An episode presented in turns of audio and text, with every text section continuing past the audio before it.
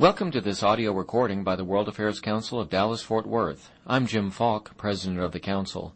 We are a non-profit, non-partisan organization dedicated to promoting public awareness of global issues and the ways in which they affect the Dallas-Fort Worth region. Become a member today at d f w world dot org and help us connect North Texas with the world. This podcast is made possible through the generous support of Haynes and Boone, L L P. We hope you enjoy it. Welcome, General. Thanks, General. My pleasure, Jim. No, I really appreciate you doing this. You know, um, just a few days ago, I was looking at the Washington Post, and as you know, they like to pick a quote of the week. And uh, this is a mature audience, so I'll go ahead and read this quote. Uh, N S A and C I A, former N S A and C I A Director General Michael Hayden, Um, said, "The reliance on air power has all the attraction of casual sex.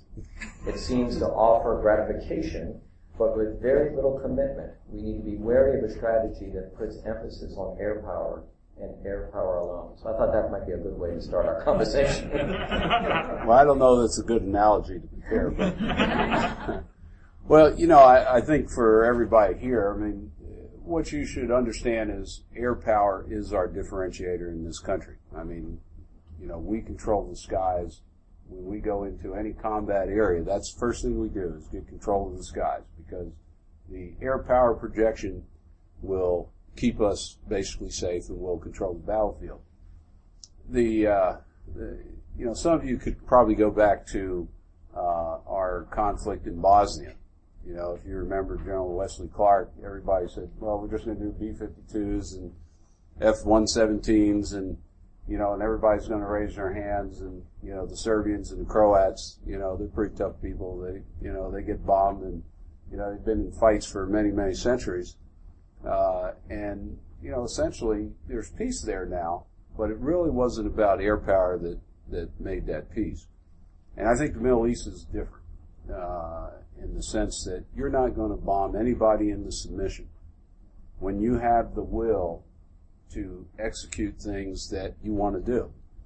And uh, I was just with Oliver North. Uh, he's been here a couple times in the last month, and we've known each other a long time, and I was just kind of reminding him about a statement he made when he was giving his testimony in Capitol Hill, and some of you will remember this. He said, uh, Uh, one of the senators had asked him, well, Oliver North, uh, you have, uh, you know, had a security system put in your house, and it was because somebody was, uh, you know, threatening your family. He said, yeah, his name was Osama bin Laden, and I took him for his word. But see, the rest of the world said, well, you know, this is a third world player, and we don't think he has the capability nor the will or the means to actually execute. Well, nine eleven came along, and we understood what will really means. And so on the battlefield, when you talk about air power, it's about breaking the will of the enemy to do things or to degrade and destroy their capability to fight you back. But the one thing you can never kill on the battlefield is will. Will transcends death, life, borders, cultures, uh, and I think that's a that's a piece of the puzzle that many of our legislators up in Washington, D C forget. Uh, that human quality is really one of those values that you can't underestimate. Now, on the battlefield, we never underestimate it. If somebody says they're going to do something, we take them for their word. Because if they're there and they want to do harm to you, they're going to try to do it. And so if they say they're going to do it, they want to do it. So when we talk about air power, air power, you know, shapes the battlefield. But the men or women on the ground have to go out and control the space. You know, if you think about the battle space, it's really like five dimensions that have to be controlled. And ultimately, that unwritten part that has to be controlled cannot be controlled by a plane. You know, we could probably, well, we've done it many times. We've flown aircraft around the globe uh, with and without pilots, and that never had to land unless they wanted to, because we have a logistics uh, structure that allows our aircraft to fly for a long time. However, At some point, you got to come back and get fuel. That's the reality. Ground forces are persistent. They're persistent on the ground. They can be there. They have a presence. Uh, and that makes the difference, I believe, in whether you can control the situation. And so air power has its role. But it doesn't, you know, I think the only time we actually had a, uh, a force raise their hand was to one of our U A Vs during Desert Storm. Uh, a bunch of conscripts in Iraq and Kuwait. Uh, a couple of our U A Vs flew around and they raised their hand and said they quit. That's the only time I know in history that that's actually occurred with an aircraft. So most of the time it's going to be somebody on the ground. But especially in a situation like this where you have the opposition going into villages and intimidating the residents. Some of the residents may be willing, but as we know in Afghanistan, quite often, and I suspect the same thing in Iraq and Syria, the villagers don't want these people, but they realize if they don't let them in, they're going to be killed, beheaded, whatever. So how do you go into these villages and know who the good and bad guys are?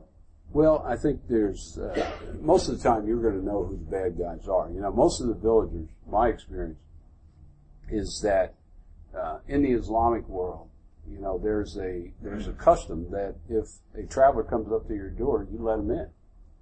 Doesn't matter what the situation is, that's part of the culture.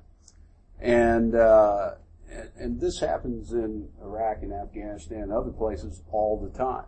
And, but what happens with the bad guys, they stay. And then they threaten.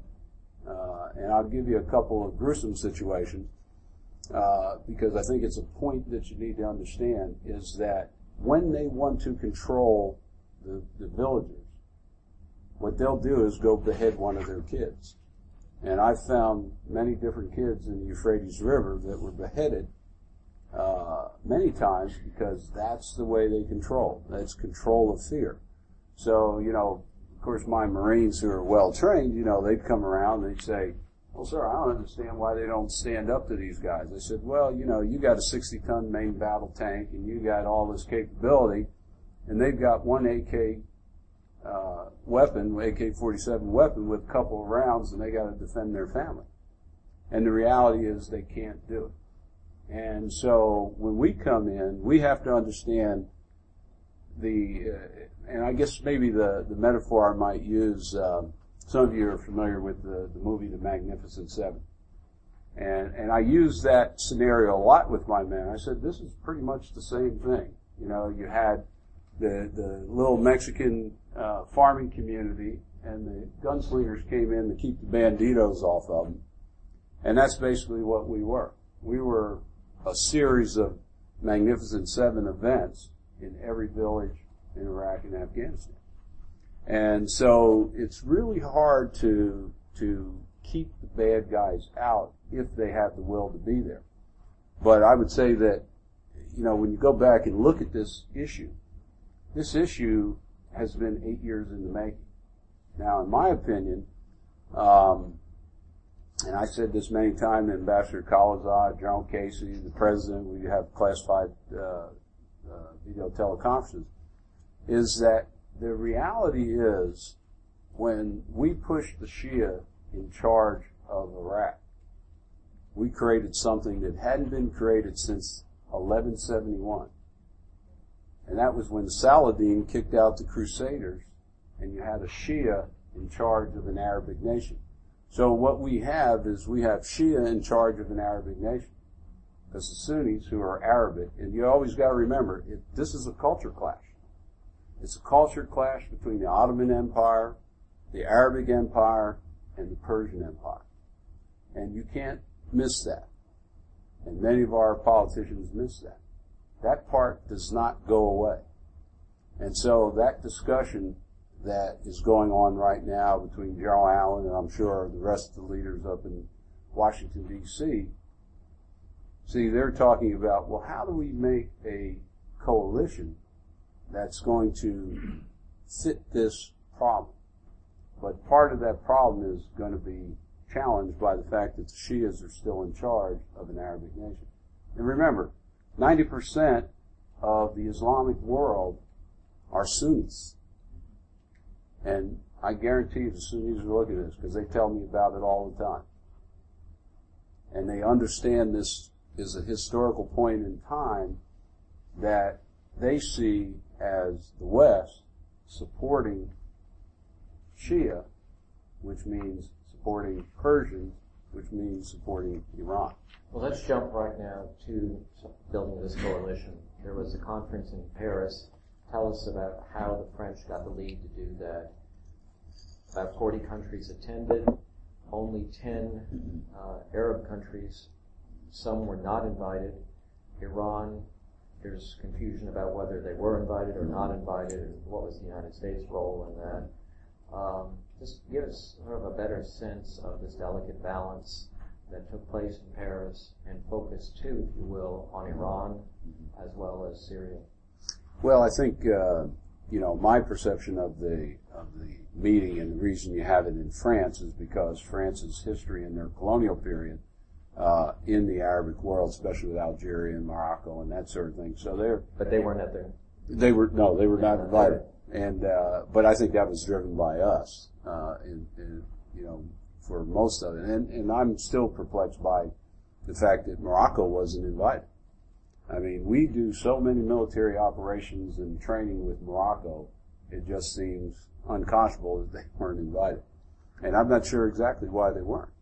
Um, you know, this issue about uh, Iran uh, is very interesting. In fact, I was talking to a couple of people in Tehran the other day, and the, and the challenge is that they don't hear as much about what you hear because of the way the media is controlled. Um, but the uh, they do hear the periphery. And, you know, one of the, the things is they think that they can provide uh, something in this argument. The um, But I don't know where Secretary Kerry is. I mean, I think, uh, you know, the report is that he says maybe Iran does have a role. I don't know.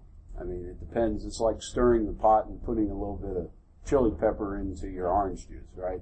It's going to taste kind of ugly. And essentially the U A E and the Saudis probably wouldn't participate at the same level. Well, you know, that's interesting. I mean, I think the Saudis, my impression, I was talking to some folks in Cairo the other day, Cairo's, uh, at least what they told me, Cairo is absolutely interested in working with Saudi Arabia. And remember, that's a, that's a natural Arabic alignment. Uh, and, and by the way, in the Arabic world, Cairo is the center of all Arabic things, and that's what they would tell you. Now, you know, the Saudis will say Riyadh because that's where most of the money is, but culturally it's it's Cairo. Um, but I think um, if you look at U A E, we've you know we've sent aircraft from Fort Worth to U A E. In fact, I was talking with Gordon England the other day, and uh, and since he, when he was at Lockheed Martin, we were talking about a, a project that I was working on there that um, they're interested in F sixteen parts. And he said, well, you know, I made the sale to U A E, and they have F sixteens that are better than some of ours. And I said, well, that's really interesting. So they have the capability. So the question is, is why does U A E not want to participate? And I think part of it is because Dubai and Abu Dhabi are melting points in business right now, and they don't want to disturb that economic center. But, you know, that relationship with Iran. Or like exactly. Well, actually, Iranians go in and out of Dubai all the time.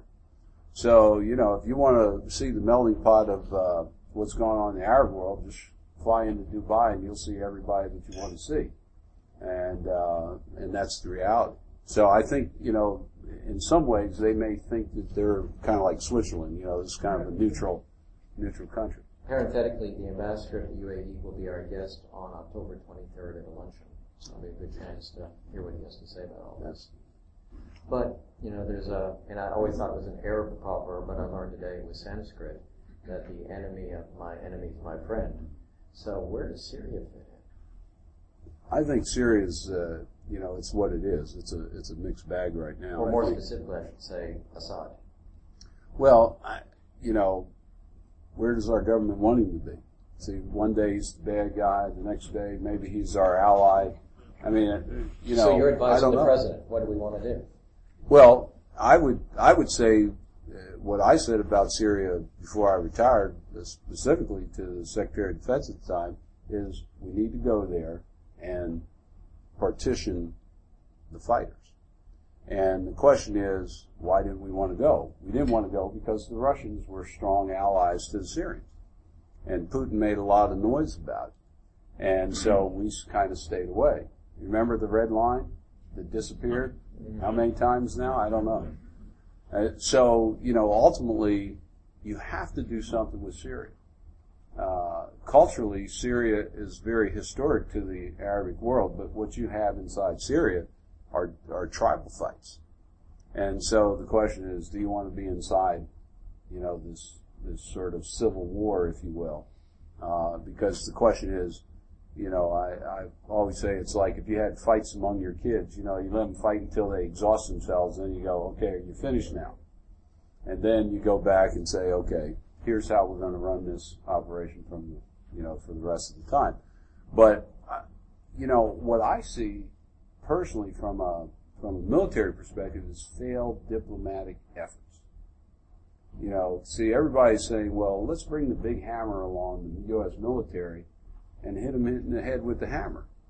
Well, you know, we, you know, we could talk about ancient insects that we've used every poison known to mankind, but they're still here. And so the question is, if you use this hammer, will this hammer be effective? I think our diplomatic efforts will be a lot more effective than our military. The military is a shaper of policy. You know, it's kind of like uh, the... Uh, Uh, Clausewitz on war. You know, military is, and war is an extension of politics. And because when you want to influence the other guy, you use your strength to influence them. But they may not always be cooperative. And I think, you know, right now, I think we have a different world. You know, I think we're seeing maybe it's something that's being undone in Washington. But I think what everybody else is seeing, Putin and others, even our allies, is they're seeing a weakness in us to make decisions. And that weakness, I think, makes us vulnerable. Uh, but remember, generals in the United States don't start wars. Politicians do. Generals just get to try to clean up the messes, and then if it doesn't work, they get blamed for it. But it's okay. Well, let me ask you a funny question. Do you have confidence in President Obama and his leadership? You know, I, I, I've been looking at President Obama as, um, from a linguistic standpoint. You know, my wife's a linguist, so, you know, words mean something. Well, there's a lot of words that he's been saying that don't mean a lot. And, uh, and that, that concerns me because, you know, when you're communicating to the rest of the world, you know, the, the thing that just kind of probably irked you guys too was we didn't have a strategy. I said, what are you talking about? We You just signed on, off on it three years ago. The National Security Strategy, you can go out there and Google it. The Q D R, which is our political military integration of the budget. And then the National Military Strategy. Now, you can't get the classified portion of that, but there's a classified portion of that because it says this is what the military is going to do to enable the political statements that the President signed off. If you go look at it, that's our strategy. We haven't figured out a strategy. We have a strategy.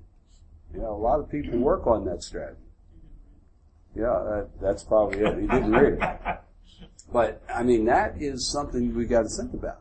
When you say that, and you're the leader of the free world, you know, that sends creeps up everybody's spine. Okay, so what have you been doing the last six, seven years? Working on that golf game. Uh, absolutely.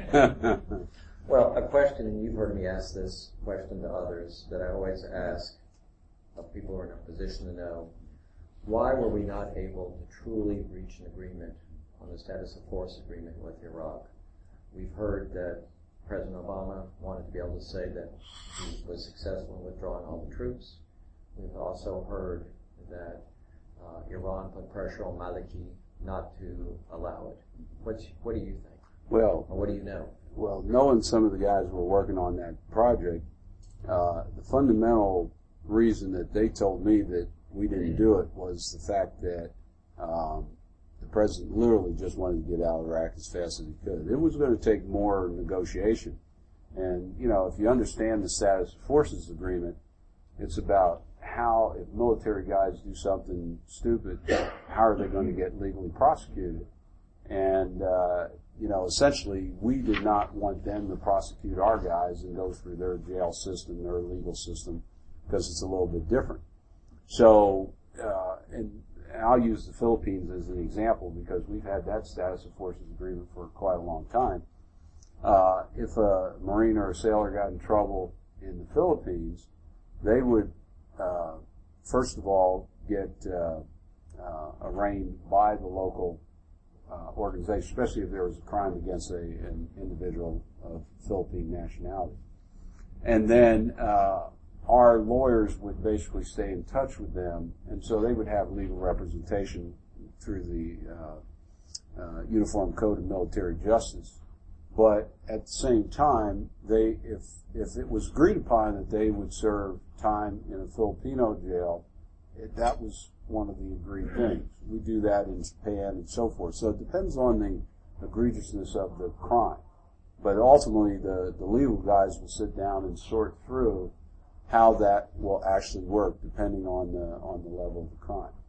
So, uh, and why that couldn't get done in Iraq, you know, is just a matter, in my mind, a matter of negotiation. And so I'm not sure maybe we tried hard enough. But, you know, you'd have to know Maliki as an individual.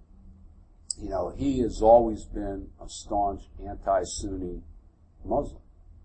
And so we could see that there was going to be problems. And, and again, because we pushed them into that position. I mean, we can go back and talk about the the constitutional referendums and all the things that were going on. But, you know, remember the fundamental issue was that Saddam was a Sunni, so all Sunnis must be bad, which was not really the case. You know, and Saddam was very abusive to his own Sunni people. Um, and in fact, if you talk to people in Ramadi and Fallujah, they would tell you stories that were, you know, probably worse than maybe some of the ISIS guys today. So you just didn't hear about them because there was no reporter there at that time. But, uh, yeah, the status of forces thing is, is a troubling thing because that typically is always something that we resolve, uh, when we, you know, downsize or leave occupation forces in a. And then it got country. resolved very quickly in the last few weeks. Exactly. Exactly. You know, many of us read Fareed Zakaria's column and we watch G P S, the Global Public Square, so I pulled what he wrote last week. So let me be a devil's advocate or represent Fareed here. Mm-hmm. He said, don't always take the, the bait, implying that the beheadings were designed to really enrage the United States, suggesting that Baghdadi wanted to kill Americans on Arab soil. Mm-hmm. So if we put boots on the ground, you know, uh, some Americans will, will, will die. Don't overestimate the enemy. We've all been talking about how ISIS has over a, a third of Iraq and a third of Syria, but uh, Zakaria said these areas are uninhabited and they're not important cities. And then here's one point I suspect you'll agree with. Remember that a political solution is imperative and that this battle will not be won by the military alone. But are we taking the bait? I think we are. You know, if you think about it, I mean, you know, I'm, I, I love being a techno nerd, but I keep telling people, don't get overwhelmed by the technology. And, you know, there's so much information out there, and you see it, you know, it's like operant conditioning, you know, like Pavlov's dogs, right? You know, you hear the bell, and here's the food, and then you take the food away, and then you keep salivating. And so in many cases, I think that's exactly what we're doing. We're, we're oversaturated with media information. And instead of looking over the horizon and creating our vision, what is our vision? You know, I would challenge all of you. What is the vision of the United States? You know, I grew up in Philadelphia, so I grew up in the shadow of the Constitution and Constitution Hall. So I've read those things ten thousand times. So I know where we started. The question is, where we are, where are we today? You know, do we really believe wholeheartedly in the Constitution, the Bill of Rights, and the Declaration of Independence? And, you know, so what is our vision? I mean, I don't know. I, I mean, I used to argue this all the time. What is our vision? You know, and here's a, here's a good example. When we were talking about mission in Iraq, the the mission statement was so ungodly long, uh, you know, it was just unbelievable. It was something like, it went something like this: Iraq will be a free and independent nation, join the League of Nations, you know, and, and it just went on and on. It was like two paragraphs, and I said, that's not a mission statement. I said, either it's a free and independent nation, or it's a colony of the United States. And I said, at the twelve billion dollars a month I was spending, it looked like, more like a colony of the United States, because that's what we were spending to run all the operations, rebuild the nation, put the oil infrastructure back in, health care, roads, hospitals, schools, you know, all of that. It was all your hard-earned money. So at the end of the day, you know, I used to say, what vision do we want? What end state do we want on the day we walk out of here? And I don't think that was ever clear. I just think the president, you know, when we changed presidents, it was, we're just going to leave. And see, we have that same scenario that could happen by the end of this year in Afghanistan. And so, and you gotta remember, Afghanistan has a fifty thousand year history. And if you look at it, six empires, including us, have been through there, and all of them have left. So, it's not a good track record. And so, at some point, we've got to decide, what is the vision in these conflicts? So, if you get into them, you got to think through them enough so that we know what we think we're going to do. You know, let's go back to ISIS, though. I mean, Ryan Popper says, this is about America's national security. We don't understand real evil, organized evil very well. Do you feel that ISIS is a threat to our national interest? Well, it certainly can be. I think what uh, if, if they start going after soft targets, embassies, traveling public, certainly that's going to create fear among the people. Uh, because people will start to change their behavior. Well, I'm not going to take that trip to London that I thought I was going to take, or that trip to France. You know, if you've been to Paris, and I've walked through the Arab Quarter in the north part, north of the Seine River there, um, if you look at the graffiti, which is mostly Arabic, it's all Arabic graffiti. It's like going to East L A when East L A was real big in the gangs. It's the same thing. But you also got to remember that ISIS has been formed from a number of things, not only Syria, but it is about policy. And it's about policies that have occurred, especially in Europe. You know, if you were Algerian after the Algerian conflict, you know, the French allowed the Algerians to come, but they never made them first-class citizens. And even today, the uh, the Algerian citizen, Islamic citizen, uh, is second fiddle to get a job, is second fiddle to go to school. So when Paris blew up the, a few years ago, that was all about that.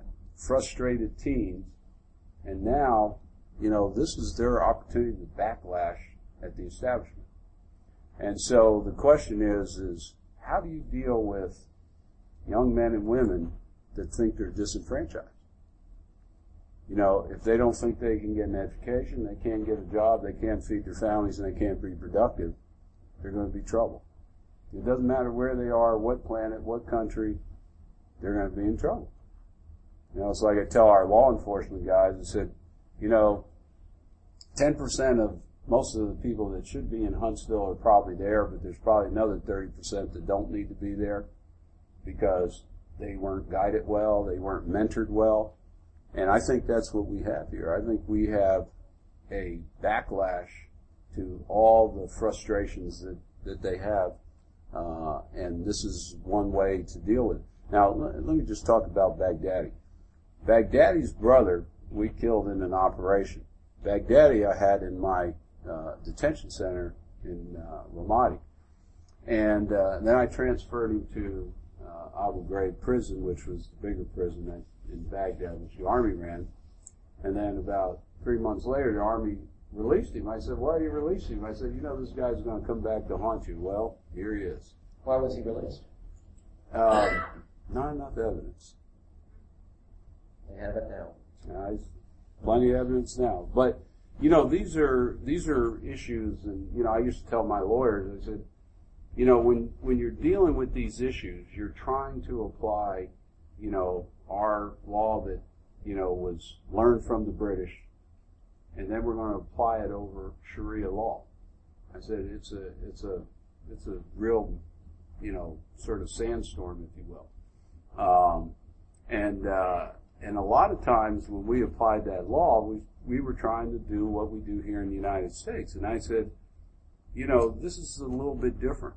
You know, we send guys to uh, Guantanamo, for example. Everybody said, well, what are we going to do? Are we going to give them due process? Well, I said, look, if you're not going to be a hypocrite, you have to give them due process. But that means you have to share evidence with the prosecuting and the defending attorneys. Well, that wasn't happening. And and there were, and most of these were military attorneys, and military attorneys certainly had the ability to see classified material, and a lot of times we didn't give them classified material. And okay, so we're really hypocrites. So we got to figure out what this legal system is to deal with all these guys.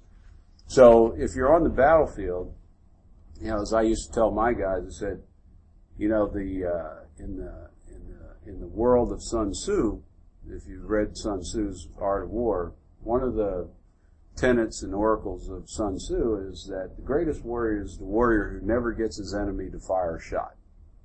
And that means you have to get in the mind of the enemy. So I used to do this with my guys. I said, well, you know, you're on the battlefield, we're going to practice this. Of course, you know, they look at me strangely. Sure, like, they're going to stick a gun in my face, I can't shoot them. Well, it depends. Uh, but ultimately, they got it. And they understood that you had to figure out what they wanted. And the reality is, the first two years of the war, we never asked them what they wanted. And and it was kind of interesting. You know, when I went back on my second tour into Iraq, you know, I told General Casey, I said, well, you know, I'm going to go start talking to the the terrorists. And he said, well, you know, we don't negotiate with terrorists. I didn't say anything about negotiating. I said, we're going to talk to them. I said, it's a fine point. I said, negotiating means that you've already decided what you want to give up and what they might want to want, want and give up. And we know we're going to figure out what we mutually want. And so this really became the beginning of the Sunni awakening. So I was telling Jim, I said, I got a film which we've never edited and shown, and, and I'll do that at some point, of the four hundred terrorists that I met with in the middle of a battle in Ramadi. Uh, some of them got killed within uh, thirty days of that meeting because the Al-Qaeda heard about the meeting. Of course, they tried to attack us while we were in the meeting. And it was quite interesting. And, um, of course, my Marines, you know, when I told them I was going to do this, they said, sir, do you think they'll come? I said, we'll see. And then when four hundred guys come walking through Ramadi, I said, you know, I, I told them all, I'm going to take your guns, but I'll give them back to you. I said, but if you shoot at us, I said, well, that'll be the end of that. But at the end of the day, they all wanted to understand what we wanted to know from them. And so it, it's negotiating one oh one.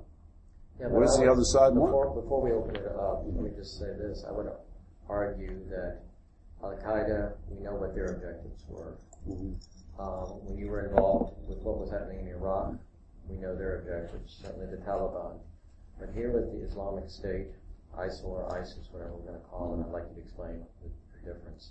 But they want to create a caliphate. Yeah. And they're making moves towards that. So it seems to me that a lot of you suggested might not work in this situation. Well, it may not. I mean, you know, when you're when you're that extreme and there's no room for negotiation, uh, then, you know, you probably have no uh, choice but to have this actual conflict. Um, and, and ultimately, the question is, there's a human rights issue here. The question is, is how long will we let them kill innocent people? Until we do so. You know, ultimately, as a country, we've said ever since, you know, the, the annihilation of the Jews during World War Two, we would never let Holocaust occur. Well, we've let them occur four or five times since then. So the question is, are we going to let that occur? And I think, uh, you know, ISIL, the, the, the Islamic State, you know, the Levant, if you will, is really about, and that's why the, the federal government uses that term, because it's about developing the caliphate.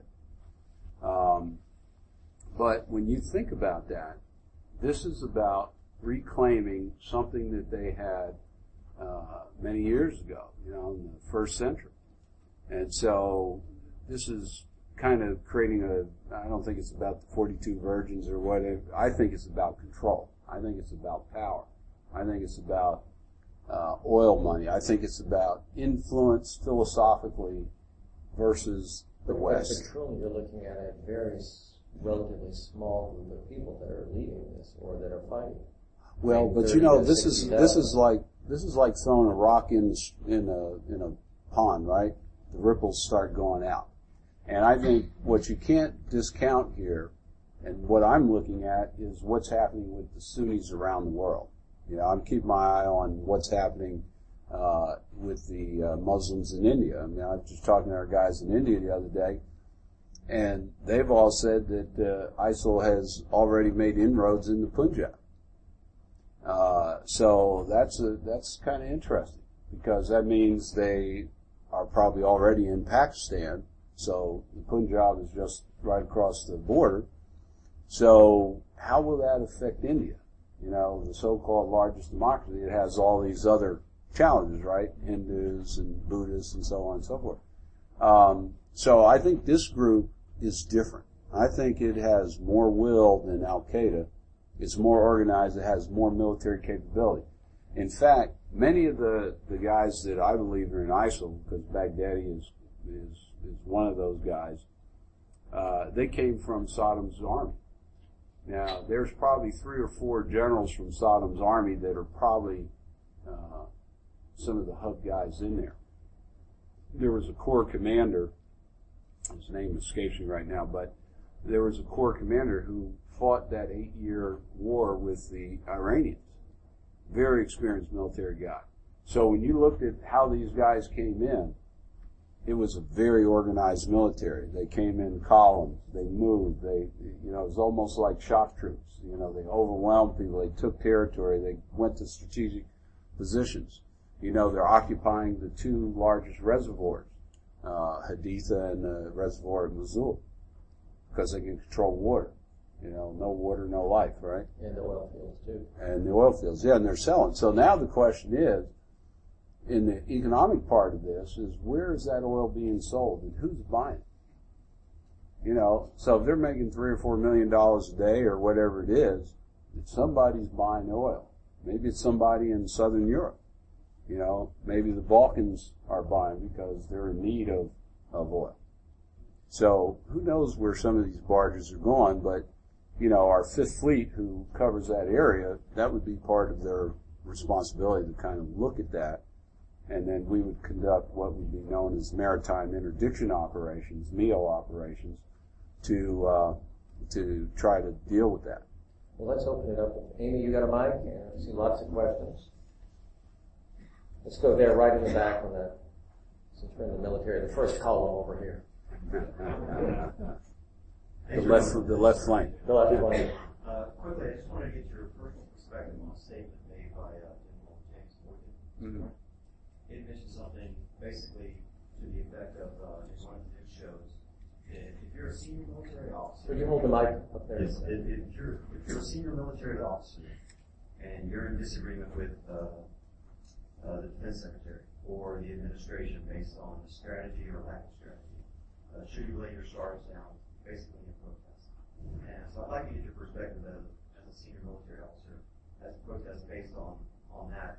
Should you In disagreement of that, just, just step away. Well, I, I think, you know, there, what he's talking about is, is loyalty uh, to the president and that sort of thing.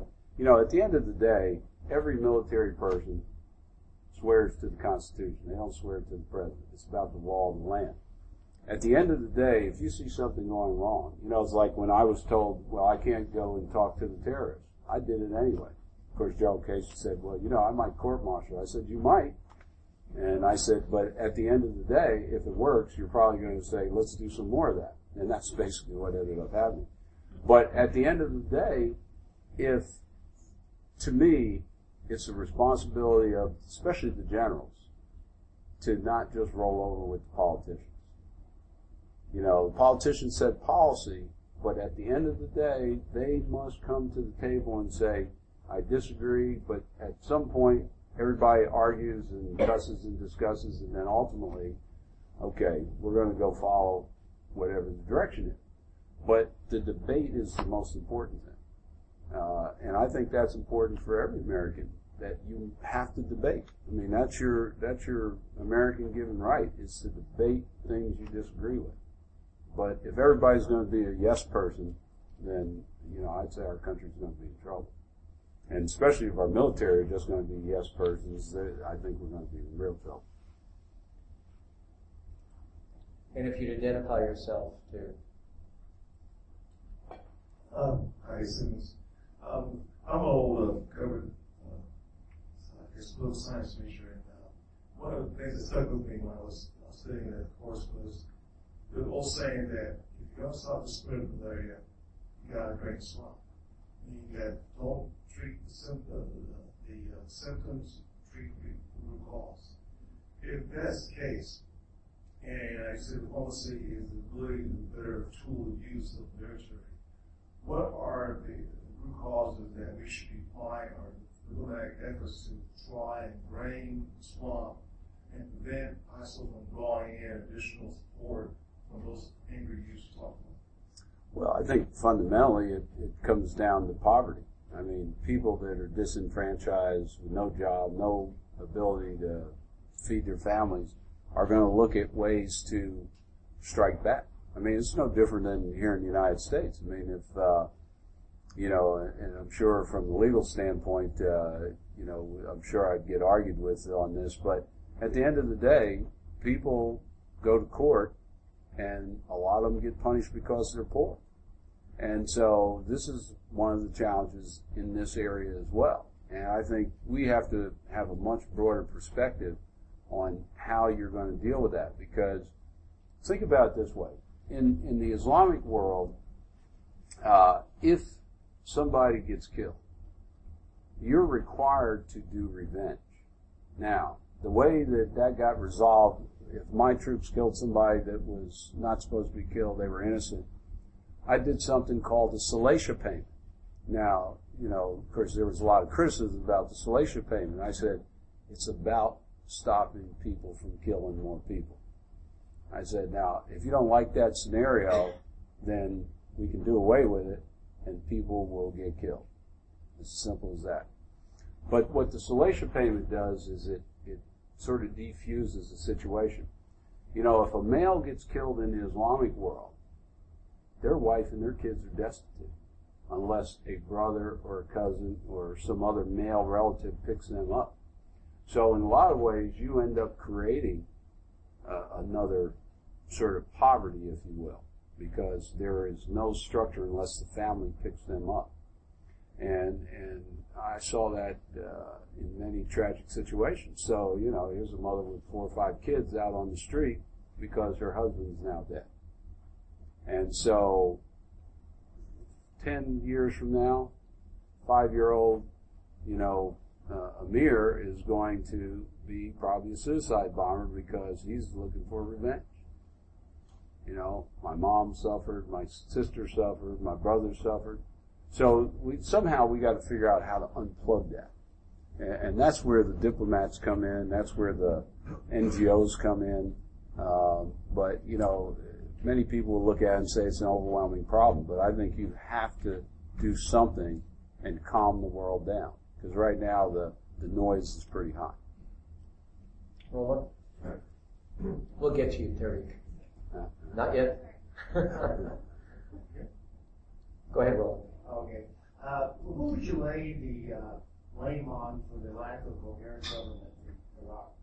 Should it be Woodrow Wilson for leaving Paris early and letting Lord George draw straight lines across the Middle East, or is it Paul Bremer who just mounted the control mechanism in the army? Well, you know, it's a series of, uh, of dominoes falling, you know, and, and, and, you know, of course, during the colonial period, I always used to tell my British counterparts, I said, the reason we're here is because you guys messed us up one hundred fifty years ago, so we're back. And they would go, yeah, you're right. And, uh, and that's pretty much true. I mean, you know, if you think about the colonial periods, whether it's in Africa, Europe, Middle East, Far East, uh, you know, they left legacies of, of broken countries. I mean, one of our biggest challenges right now is how do you deal with Africa, right? Africa, I was talking with some folks in uh, London last night about, uh, because I spend a lot of time in Niger and, and, uh, and in uh, northern Nigeria, and everybody's concerned about Boko Haram, because Boko Haram in the unstructured areas of Africa, they got free reign, you know, and uh, and nobody's going after them. You know, if you look at uh, Nigeria, for example, Nigeria uh, is a split country, Muslim North, Christian South, and uh, so the, and then you got tribal issues there. So the, and the army, even as educated as it could be, um, is not organized as a disciplined military. A very undisciplined military. Um, and, you know, and, and, and so what you have is places where the I S I L guys will go because they'll go, chaos. We love chaos. Because chaos is where they'll grow.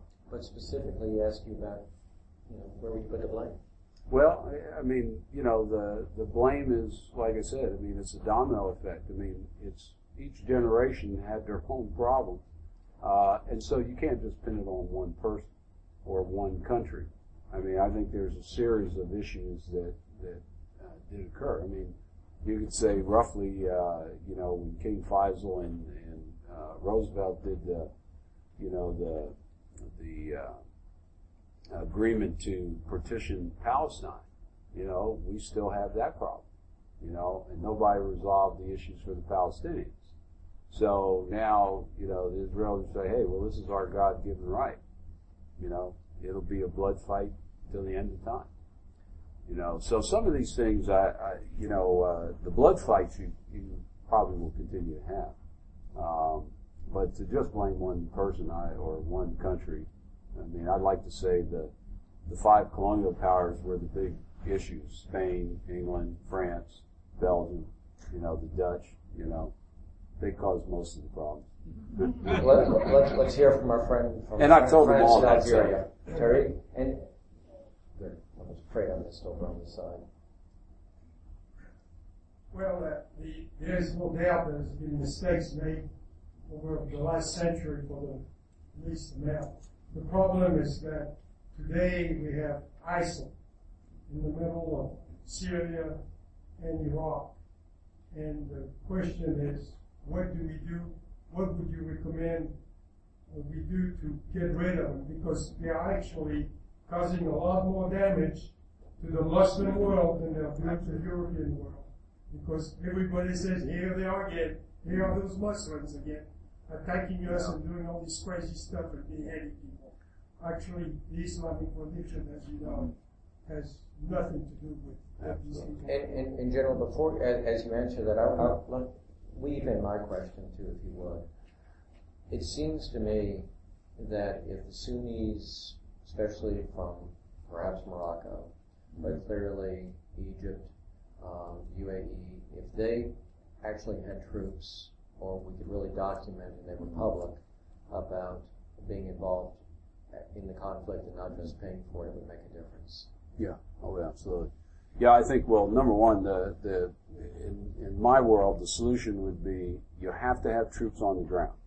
The the And the first place I would go in Iraq is the base that we had that we gave up, uh, which was originally one of Saddam's air bases called Al-Assad, and it's about eighty miles Um, uh, west of uh, Ramadi.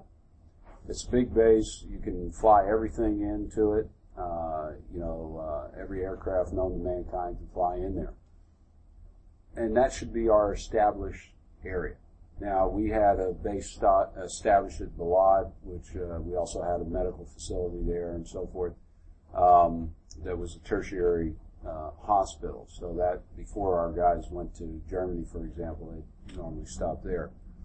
Those two bases, I think, would be very key to, to establish our troops and presence there. And you could work from those bases and do a lot of different things. Um, I think uh, in in terms of uh, if you will repeat your question again, Jim. Well, what difference? Do you, it, it seems to me that if you had troops from the Sunni countries mm-hmm. that were actually boots on the ground. Yeah, that, the uh, well, let's just take. Would, would really document what you're saying right. is that the Muslims, the great majority, are just shocked about what's right. happening and wanted to stop. Well, the the the most capable Arabic uh, army is the Egyptians. I mean, they have the history. You know, their history obviously goes back to Moses, right? So at the end of the day, they have the history with the fights. They had the fights with Israel and all that. They have capability. Now, the question is, is will the United States support them? You know, we've sent them so many mixed signals since the uh, beginning of the of the uh, of the revolutions and so forth. Uh, You know, and that's what they're telling me. I mean, I knew General Casey when he was a captain. You know, we were both captains. And uh, and we used to do a lot of exercise with the Egyptians. Bright Star was the big exercise we used to do. And uh, and then when everything sort of blew up, the first thing Secretary Clinton does was freeze their money. That meant they couldn't buy food, they couldn't buy oil. I mean, there was a lot of things, and so you created more misery in the, in the cities. And then there was a question about, well, you know, they didn't, we didn't like Morsi. Okay, he comes to New York. President Obama doesn't want to meet with him. You know, he's a Democratic elected guy. Okay, the population doesn't like him. They throw him out. We just kind of beat him up some more. And then Secretary, uh, our current Secretary uh, of uh, State goes over, and he kind of lambasts him a little bit more. And then now he turns around, puts his hand out, well, can you come work with us? See, we haven't spent enough time working with the Arab League. See, the Arab League would have been the right venue to go to to get the coalition. But we haven't worked with the Arab League for years. And and the people we send to the Arab League discussions are probably three or four levels down below, you know, a deputy secretary. And we really need to, we need to bring that up. So if you want to get a coalition, you have to start looking at them a little bit differently. So if the region's that important to us, then we got to bring their political importance up as well. Yeah. I'll check on that. I, I, gee, I, I, I thought lawyers worked later than seven.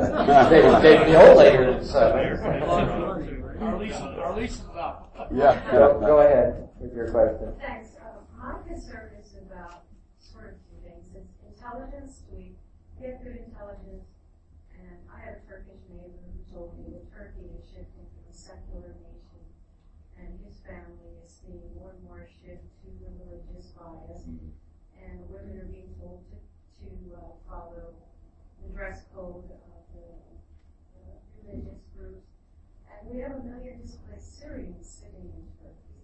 So I'm just curious, like when you have confusion like that in, in a country, and Turkey moves towards uh, towards this kind of instability. Mm-hmm.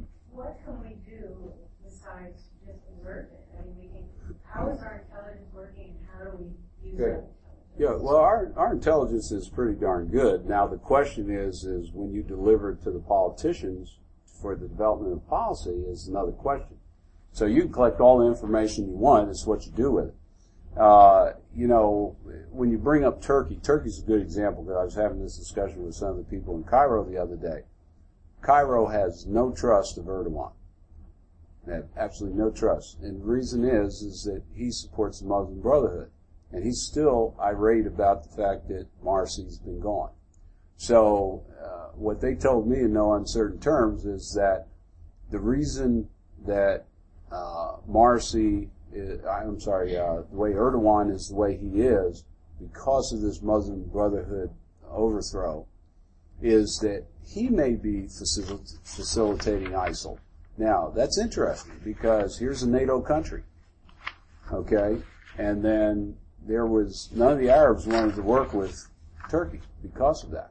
So they believe deep down he's part of the problem.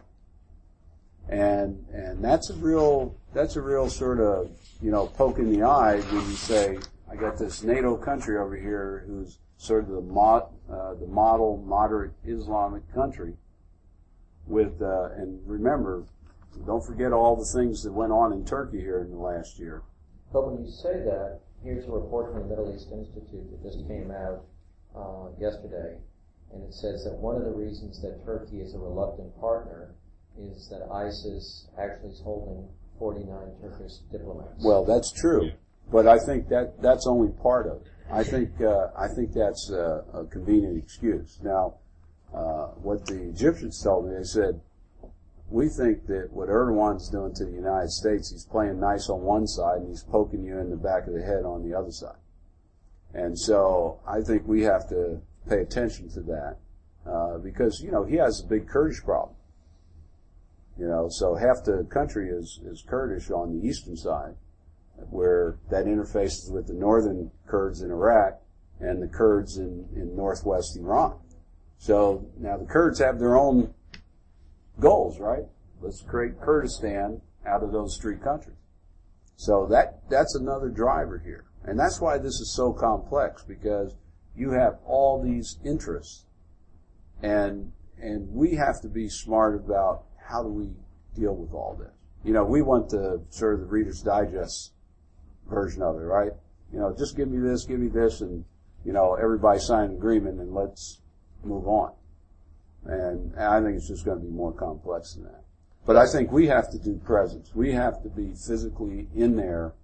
But to answer your question about intelligence, the more human intelligence we have, intelligence we have on the ground, human intelligence, that's that helps us understand what's going on. We're going to take two more questions, yours, and Bill, you'll have the last. Would you identify? I keep on wanting people to identify themselves so we'll all learn who we all are. Certainly. Lauren. Right. Um, ISIS appears to be attracting more Western passport holders to, to help in their, their fight. Is there something that we should be doing domestically to prevent this?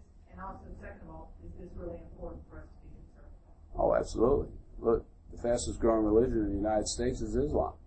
You know, so why? Now, you know, if we go down here to First Baptist, that's not what you'd hear at First Baptist, right?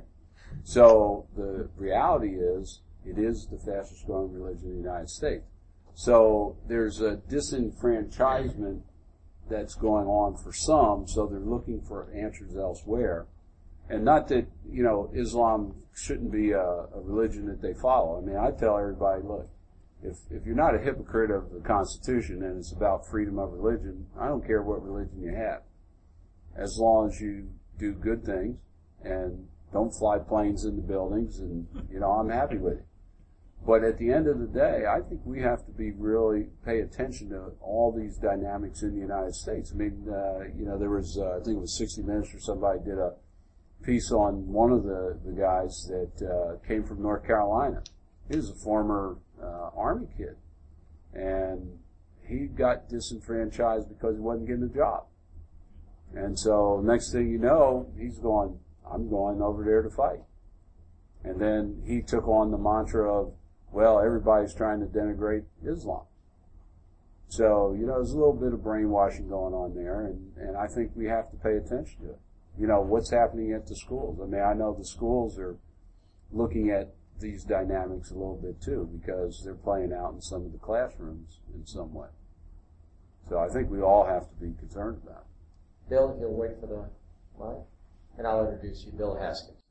Are we able to fly fighters and surveillance out of interdicted territory? Well, we we were. Now, we, what we do now is we fly transports in and out of there, but uh, Turkey has not allowed us to actually take fighters and base the fighters there. So the fighters, most of the fighters right now are coming off carriers.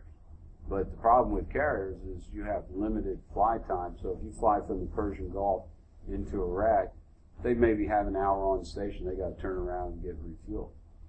The other comment is that, you know, if we define the mission as defeat and destroy ISIS and their allies, period, uh, I think Assad would help us do that, because the enemies of my enemy are my friends.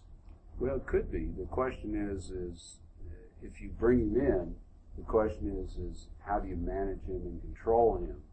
Because once you start deciding you're going to give him weapons, you know, they take on a life of their own. You know, the first thing I did when I went back to Afghanistan you know, which was twenty days after nine eleven, first thing was look for all the Stinger missiles we gave the Muser D.